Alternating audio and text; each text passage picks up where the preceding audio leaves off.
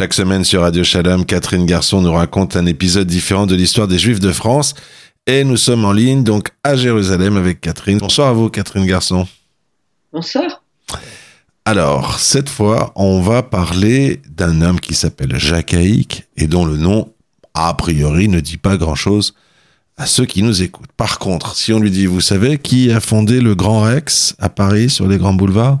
Vous savez qui a acheté l'Olympia et en a fait la salle qui, a porté son nom quelques années?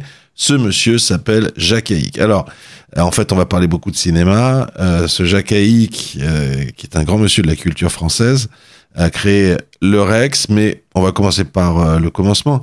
C'est qui? Alors Jacques Haïk, il est né à Tunis le 20 juin 1897. Alors, il va faire ses études, une partie de ses études dans cette même ville, au lycée Carnot, puis au lycée Émile Loubet. J'ai dit ça pour euh, les Tunisiens qui nous écoutent, parce que probablement eux, ils savent de quoi je parle. Et puis, il va quitter la Tunisie vers l'âge de 14 ans avec son frère Albert. Alors, déjà à 17 ans, il travaille comme employé d'une maison de films britannique, et à 20 ans, euh, il dirige une société des films américains. Et là, c'est très important parce que c'est dans le cadre de cette activité-là qu'il va importer les premiers films de Charlot de Charlie Chaplin en France. Et comme Charlie Chaplin, il faut lui donner un nom français. C'est Jacques Haïk qui va inventer le nom Charlot qui va donc euh, nous suivre jusqu'à nos jours. Donc c'est une invention de Jacques Haïk Charlot pour donner un nom français à Charlie Chaplin.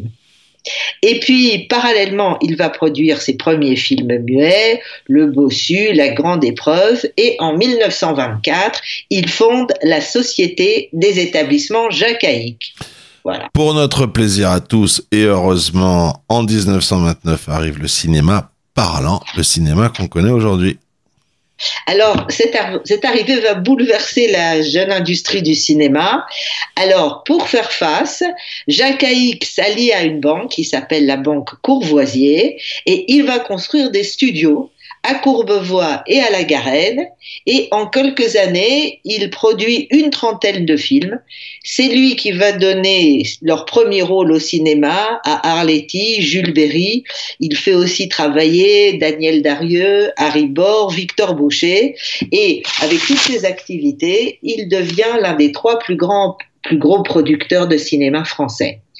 Mais Jacques Haïk ne va pas se contenter des seules productions de films, il va aussi bâtir des salles historiques à Paris. C'est ainsi qu'il va faire construire le cinéma Le Grand Rex sur les grands boulevards. C'est un cinéma qui est complètement extravagant pour l'époque, puisqu'il devait accueillir au début 5000 spectateurs sur une superficie de 2000 mètres carrés, avec un plafond culminant à plus de 30 mètres, représentant une voûte étoilée. Alors, beaucoup de gens à l'époque disent qu'il est fou, qu'il ne se rend même pas compte de ce qu'il fait, mais en fait, le projet de Jacques Haïk se réalise, pour tous ceux qui connaissent le Grand Rex avec la voûte étoilée, on le connaît. Mais il n'y a qu'une chose qui ne va pas se réaliser. Il a vu trop grand, 5000 personnes, on ne peut pas les mettre dans le Grand Rex. Il, ne reste que 3300 personnes peuvent y, peuvent y être, pouvaient y être à l'époque dans la grande salle. Et donc, c'est quand même énorme. Et c'est donc, le Rex devient la plus grande salle de cinéma d'Europe et le lendemain de sa soirée d'inauguration, le 8 décembre 1932, le journal Paris Soir titre Un éclat d'Hollywood est tombé sur Paris. Avec cette grande tour hein, où on pourrait mettre King Kong, où tout le monde, tout, cinéphile a rêvé de mettre euh, King Kong. Je ne sais pas si jusqu'à aujourd'hui c'est pas encore le plus grand cinéma d'Europe, le Grand Rex. Bon, on lui doit aussi d'autres salles à Jacques Haïk? Oui. Alors, celle du cinéma, le français, Boulevard des Italiens. Alors, celle-là, elle est inaugurée beaucoup plus tard, le 22 mars 40, alors que la guerre est en France. Euh, pardon, alors que la France est en guerre depuis. C'est euh, pareil, c'est pareil. La guerre est en France ou la France est en guerre, c'est pareil. Oui. Bon, la soirée de gala se déroule sous les auspices de la charité parce qu'elle est donnée au profit des œuvres d'assistance du syndicat de la presse. Et là encore, on va citer un journal d'époque, l'Intransigeant, du 22 mars 1940, qui dit c'est la salle la plus moderne dont Paris pourra justement s'enorgueillir. Alors, la publicité pour cette nouvelle salle précise que le français est l'unique salle parisienne à présenter 25 minutes d'actualité. Et l'originalité de cette salle réside dans une grille de scène qui remplace le traditionnel rideau qu'on ouvrait avant pour découvrir l'écran. Et la presse parle beaucoup des jets d'eau qui fonctionnent pendant l'entracte.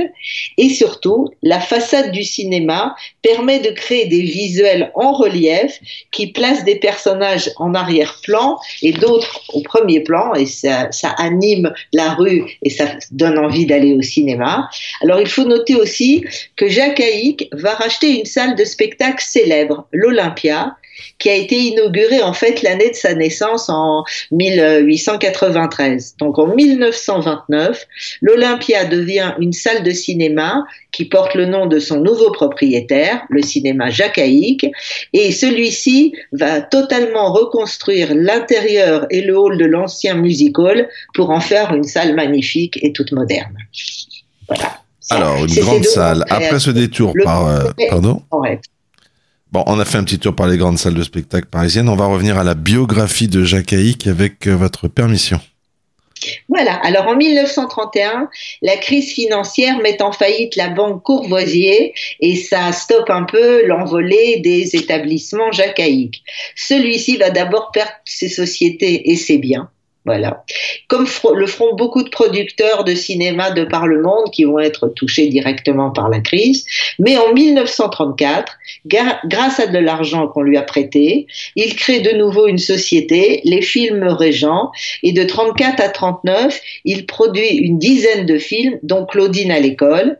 Et en 1939, sa situation financière est redevenue totalement saine. Il a pu racheter tout ce qu'il avait perdu au moment de la crise et ça va bien. Alors c'est en cette même année 39 que Jacques Haïk produit dans ses studios de Courbevoie un film qui dénonce le nazisme et qui s'intitule Après Mein Kampf, mes crimes.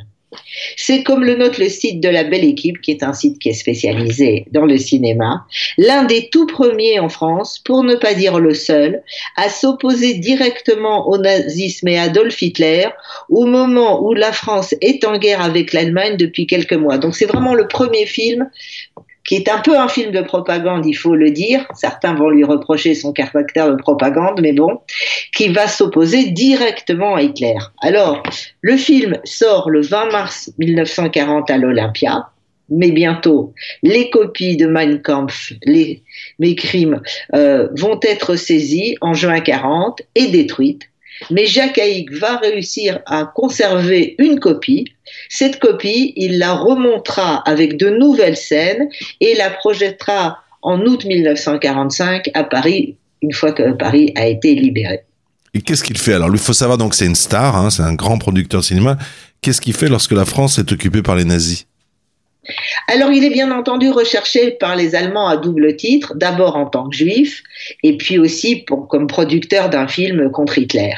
Alors, il faut noter qu'il figure en bonne place dans la section cinéma de l'exposition Les Juifs et la France, l'exposition qui dénonce l'emprise des Juifs dans tous les secteurs de la vie française. Alors, euh, on connaît, il y a une photo célèbre, on voit, c'est au Palais Berlitz, un juif avec des mains crochues qui est au-dessus d'un globe terrestre. Ah, c'est lui ça Quoi? C'est supposé être lui?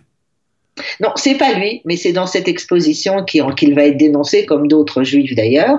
Alors, je vais rappeler au passage que Le Juif et la France, et c'est une exposition antisémite qui s'est déroulée du 5 septembre 41 au 15 janvier 42 au Palais Berlitz. Donc, et elle est organisée et financée par la propagande de, l'occupant allemand à travers l'Institut des questions juives, qui est lui un institut français.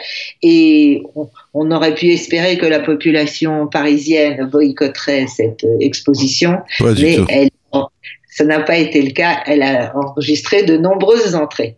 Bon, pour en revenir à Jacques Haïk, celui-ci se cache durant cinq mois dans une chambre en Tunisie et qu'il est arrivé, il est arrivé à partir en Tunisie. Et en 1943, il commence à accomplir des missions de propagande pour les forces françaises libres dans tout le monde arabe.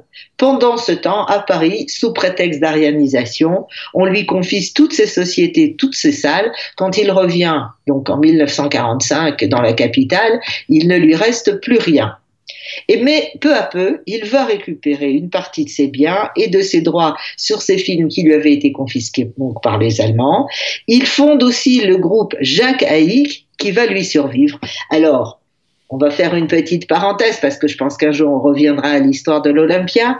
C'est entre autres ce groupe qui, via l'une de ces sociétés qui s'appelle la Sato, financera en 1954 une sonorisation moderne de, l'Olympia et, et, engagera le légendaire Bruno Cocatrix comme directeur de cette salle. Alors tout ça, Jacques Haïk ne le verra pas toute cette modernisation de l'Olympia, puisqu'il va décéder en 1950. Eh bien, chaque semaine sur Radio Shalom, Catherine Garçon, vous nous racontez une histoire, euh, un épisode de l'histoire des Juifs de France. Et là, ce soir, on a appris quelque chose de très beau. Savez-vous que le fondateur du Grand Rex s'appelle Jacques Haïk, que c'est un juif tunisien, lui qui ensuite a donné son nom à l'Olympia? Catherine Garçon. Je crois que le plus beau, c'est quand même qu'il ait inventé le nom de Charlot qui restera dans les annales. Ah, eh oui, Charlot, c'est Probablement, ça ne fonctionnera plus. Charlot, c'est un juif tunisien qui l'a trouvé. Merci à vous, Catherine Garçon. Bonsoir. Bonsoir.